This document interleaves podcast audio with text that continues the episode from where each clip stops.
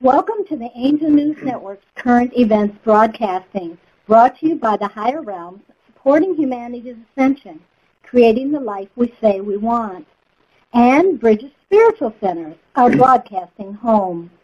Our spiritual journalist and interviewer is Joel Anastasi. Our program's channel to higher realms is Philip Elton Collins, both co-founders of the Angel News Network. Hello, everyone.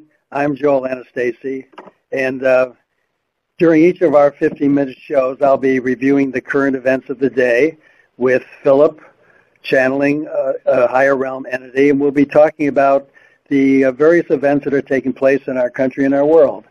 Philip? Hello, everyone. This is Philip. Just give me one moment. I'll go into trance, and we're going to be connecting with Ascended Master Saint Germain. Good morning, Saint Germain. Thank you for joining us today. Good morning. You're welcome. Saint you have told us that um, our journey on light, uh, on Earth is to create a world of equality, harmony, and balance. I wanted to talk about the subject of inequality today because I came across a really for me, stunning statistic. And I'll just read this sentence to you, and I'm going to ask you to comment on it.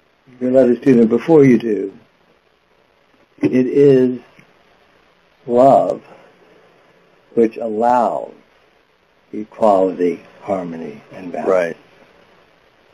All right, you've already partially started to answer the question, but let me read this one statistic to you and it's the issue of, of, of inequality in the but world let today. us ask the question, why love? Okay. How would you answer that? Why love? Well, love is the uh, state of consciousness that pulls us all together as one. Yes, it is the building block of everything. It is the highest vibration possible within creation itself and your emotional, your emotive feelings within your emotional body are expressions of that love or the absence of that love, which will allow the evolution of equality, harmony, and balance, which is your destiny. Well, you've nicely sort of answered the question that the statistic I'm about to read raises, because I think this is pretty startling. Um, in 2015, the combined wealth of the planet's 62 richest individuals was estimated to be about the same as that of the bottom half of the world population, 3.5 billion people.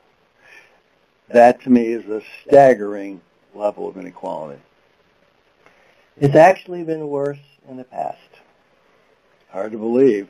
It's actually the best it's been in your recorded histories when you look at it in relationship and perspective, that people are increasing their wealth.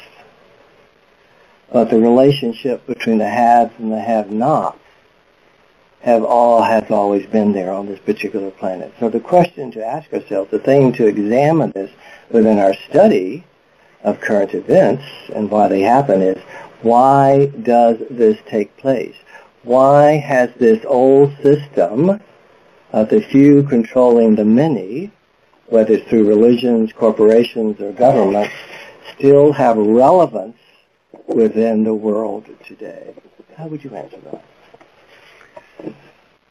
Well, obviously, the systems that uh, of weak consciousness that you and other higher realms try to bring into the world have n- not been successful um, because democracy, which reflects weak consciousness, supposedly gives everybody an opportunity to uh, achieve that kind of equality, harmony, and balance, and we and obviously we don't have it yet.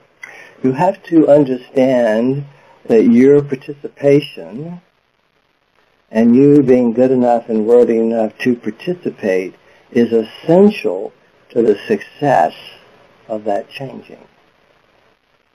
What has been missing is that individuals within their own wounds and ego defenses have not seen themselves good enough to make a difference, or my vote or my participation or my running for office will not matter, when in reality it has always been a principle of one beginning everything.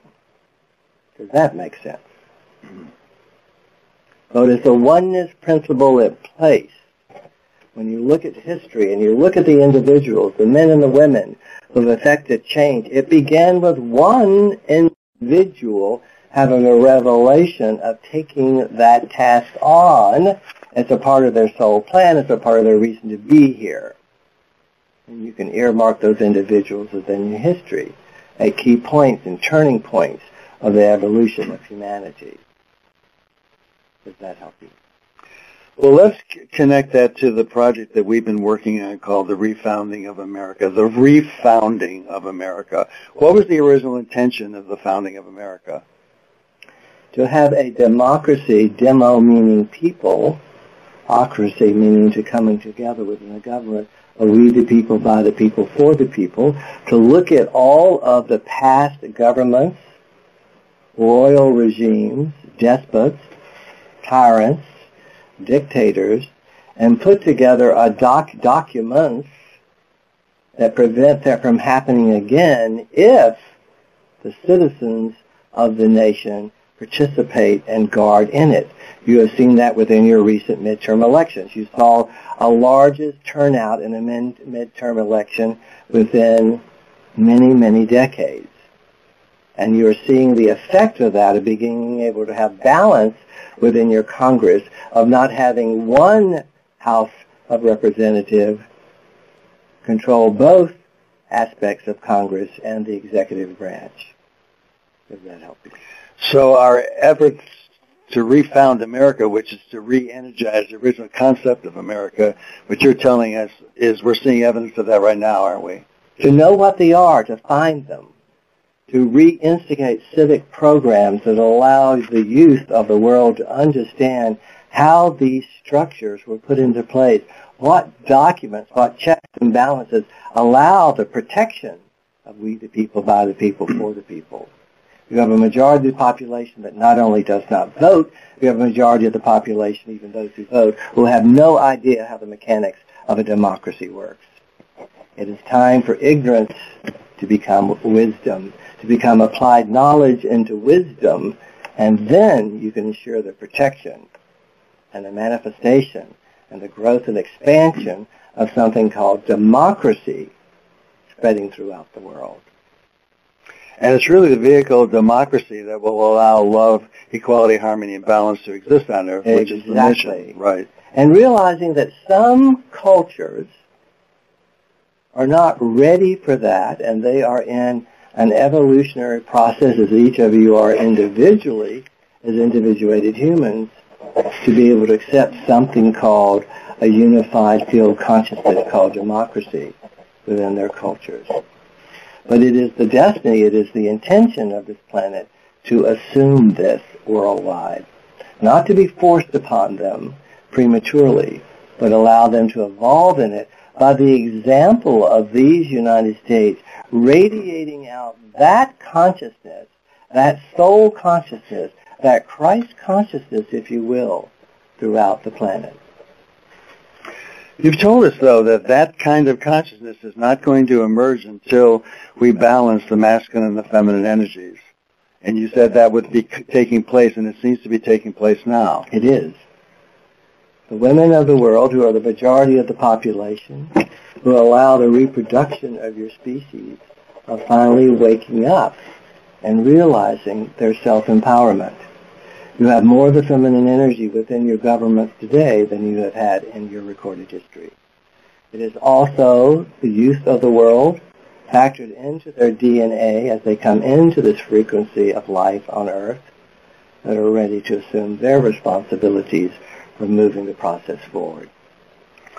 It's my observation that you, you said there were some cultures that would not be ready for that, and they are really cultures that reflect the patriarchy, aren't they? They are. They are tribal, and they are patriarchal, and it will be up to the women within those cultures to first and foremost allow and demand and command a shift. And you have seen that in your West African civilizations most recently that have been involved in civil wars for several decades. And the women of these countries stood up, took control of the governments, and guess what happened? The wars stopped. right. You know, um, you have said that America would be the light of the world. And what occurs to me as you're talking about the emergence of the feminine energy is that as the feminine energy in the United States begins to become more assertive and stand up uh, to balance the power of the masculine, that indeed can then be modeled for what the rest, what the feminine energy in the rest of the world can do. Yes, there's a reason for the two energies. There's a reason that there is a receptive feminine and the assertive masculine that come together. And when they're in balance, it is a mighty creative force. When they're out of balance, it is destructive and not constructive. And it is the basis of your prejudice. It is the basis of your duality, your separation, often leading to the confrontation that you see within your current events. So I can really see, you know, as, as I look at everything we really talked about, we started talking about um, creating a world where love, equality, harmony, and balance um, will describe what our our world consciousness will be.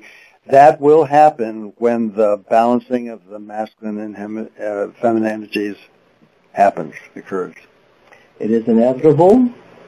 How you get there, when you get there, is your free choice and will. When you're sick and tired of being sick and tired of it not working, and you have the tools in place now from the higher realms that have been sent to you ad nauseum to apply these knowledges into wisdom to effect the necessary change, it will shift. I think there's a lot of people out there who are sick and tired of being sick and tired. We shall see. Thank you, St. Germain, for your wisdom again. Remember, you are the Christ, the soul consciousness, yourself in every moment of the now of the present moment, awakening to the true reality of who you are. Thank you, Saint Germain.